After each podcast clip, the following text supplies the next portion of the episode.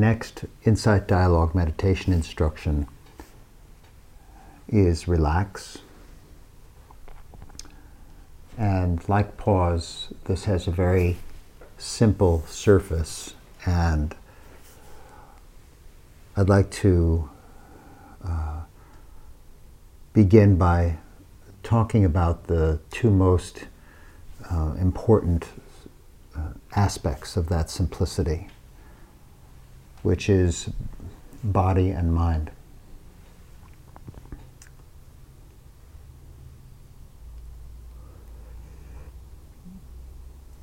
We've already begun to talk about, and I hope perhaps there's beginning to be some experience about the profound uh, interrelationships of body mind, that they're not two. And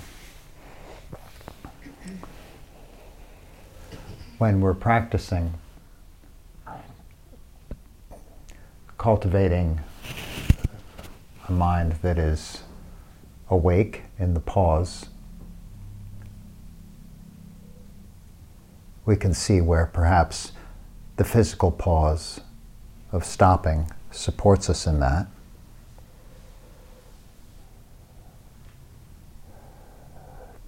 The relationship with relax is actually um, more subtle, more nuanced than this. Beginning with the body, relax has this very simple association with muscular contraction. And if we look perhaps a little more deeply into muscular contraction, we'll see the uh, connection with mental contraction. And conversely, the relaxing of the body, what that means in the mind. As a way of moving into this so that you can experience it in a very direct way, we'll maybe touch some places or some ways of tightening the body so we can feel what it's like to volitionally let go and relax. Um, perhaps the simplest is to begin just if you would make a fist Squeeze it really tightly. And you can feel that you're using muscles up the forearm. And if you're really squeezing tightly, all the finger muscles, as well as the wrist, are tight. And at least for me, I don't know about for you, there's discomfort in doing this. I recommend you physically do it and feel it. And then notice when I say now, notice the volitional move and the connection to being able to relax that, okay? So do that now. And pay attention to the feeling as the blood flows back to where it was contracted from. And letting the hand and arm rest.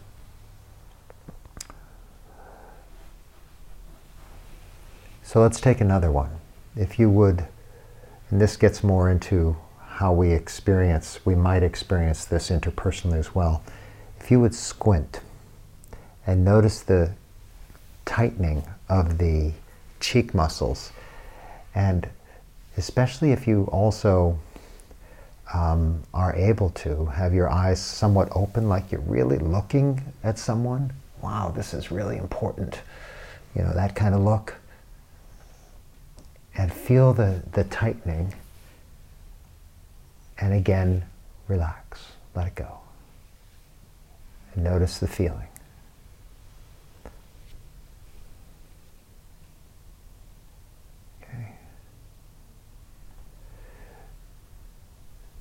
So, in a more subtle way, if you would look at me while I'm talking, I know sometimes Dhamma talks are a time to go internally, but I'm a pretty relational guy, so you have to get used to it. So, relationally, what we often do when, when someone's speaking and we really want to listen closely and we really want to see them, you know that, that kind of the feeling of that? You know, you're really, really looking. So it's more subtle. Relax. Now, even now, you might try this.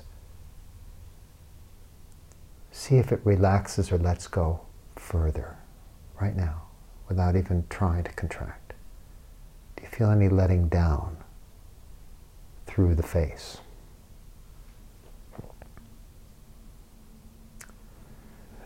And another one that often comes up interpersonally is this. And the tightening that happens in the belly. So you might uh, tighten your belly and lean forward a little bit. And if it helps to be paying attention here while you're doing it, like, yeah, I'm really paying attention now. You know, this kind of, this is, well, now I'm here. Yeah, this is it. This is what it means to really be mindful. And then just relax, let yourself down. Notice the feeling. And notice the quality of the mind also. So, still being attentive, being present here and now,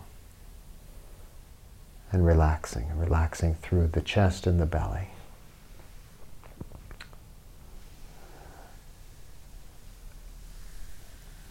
We could do the same with the jaw. We could do the same with your Kegel muscle. All kinds of places that we hold things. Back of the throat is a very good one, associated with speaking. And we can often notice where there's a tension and invite ease. Now, of course, it's kind of cheating to volitionally hold a muscle and volitionally relax. It's a more subtle thing to notice where the muscles are tight, but not intentionally. And see if you can invite relax. So, again, interpersonally, and while paying attention to things, you might just notice is there the possibility of just noting relax and attending to the face and the muscles around the eyes, the lips, the cheeks. Kind of a letting down.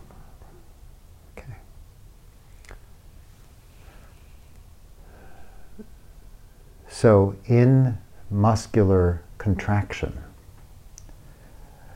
the muscle is kind of holding on to itself. And whether that's with the squinting or the jaw or the belly, there's a kind of a binding in on itself.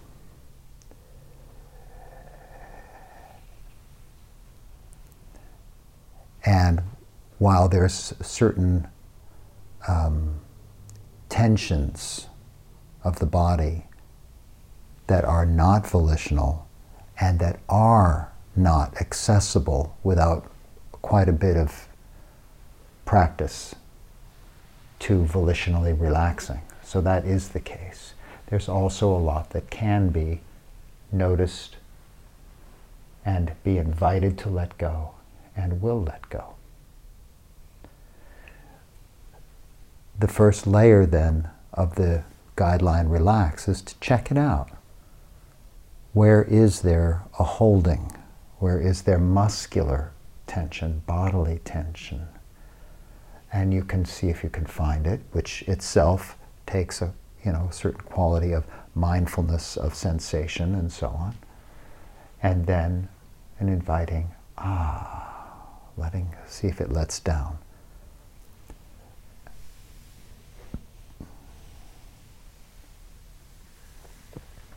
It's important to note that this volitional move is possible because there's such a growing body of a subculture in the mindfulness field that says volitionally relaxing is not possible, so they don't use the word relax. So I like to be very clear that it is possible, and it gives a wonderful foothold for a kind of awareness of experience and a shift. What's also noticeable is with this muscular contraction, the muscle tightening in on itself. That act of holding is associated with the holding in the mind, the holding that's behind it, the tension that's behind it. So, very common relationship of the body mind that you may be familiar with would be, let's say, uh, anger, where you know the, the, the body gets tense. Maybe there's a tightening in the belly, and the mind is also holding on to something that it's obsessed with. So you may say, relax, and maybe a little bit can relax, but there's such a stirring of the habitual tendencies of the, of the personality around the anger and a aversion or fear that's behind that anger. That you could say relax all, the, all day long, and there's a lot that won't let go. But there is a starting point if you look for it. Another one, of course, is fear. Either the tight jaw, or again, possibly the belly or the contraction of the shoulders. Relax and see what this connection between the body and the mind is. But that holding can also be associated with upadana, with the Buddha's word for clinging or grasping or holding on to thought, to emotion, to experience. And one can hold on out of desire. You want this thing, you're really excited about this, maybe this moment of relationship, or you're really excited by, wow, look at what just happened in this football game or something like that but also the holding associated with not wanting, the, the pushing away and the tightening and the obsession with what one fears. And both uh, are associated with upadana, with clinging. The mind holds on to the object And the object, of course, is a mental object. What one's holding on to is one's construct of what one is fearful of, and so on. So, in the same way that the muscle is holding on to itself in, in the contraction, the mind is holding on to itself. And so we come to sort of the central maxim of the guideline relax which is what relax is to the body, accept is to the mind. Now, accept doesn't mean, like, let's say, someone is being cruel to, to another person, that you have to accept that that's morally okay or some such thing. It's not that kind of accept. It's the relationship between um, experience as it's arising and whether it's received and allowed to be known by the mind, or if there's some kind of gripping in wanting or rejection. It's that relationship between awareness and object. So, put simply, when you're in insight dialogue practice, you pause so you know what's happening in experience. And you offer the meditation instruction, relax, and you see, is there any muscular tension now? Ah, maybe something lets go. But maybe something doesn't. And right there, receive, accept, allow. So this is a relationship to experience. to just receive the experience. And this is something that we can do as we speak, as we listen, as we sit in relationship with another. And it has the obvious connection with the factor of awakening of tranquility, passaddhi, and the factor of awakening of concentration, samadhi, which right now is a bunch of words, but as we move into practice, perhaps you can notice this. So we're going to practice now with relax, and we'll look at these different layers. We'll actually practice with these different layers. I just wanted to give you a kind of overview framework first so that when we move into practice, we can just drop right in.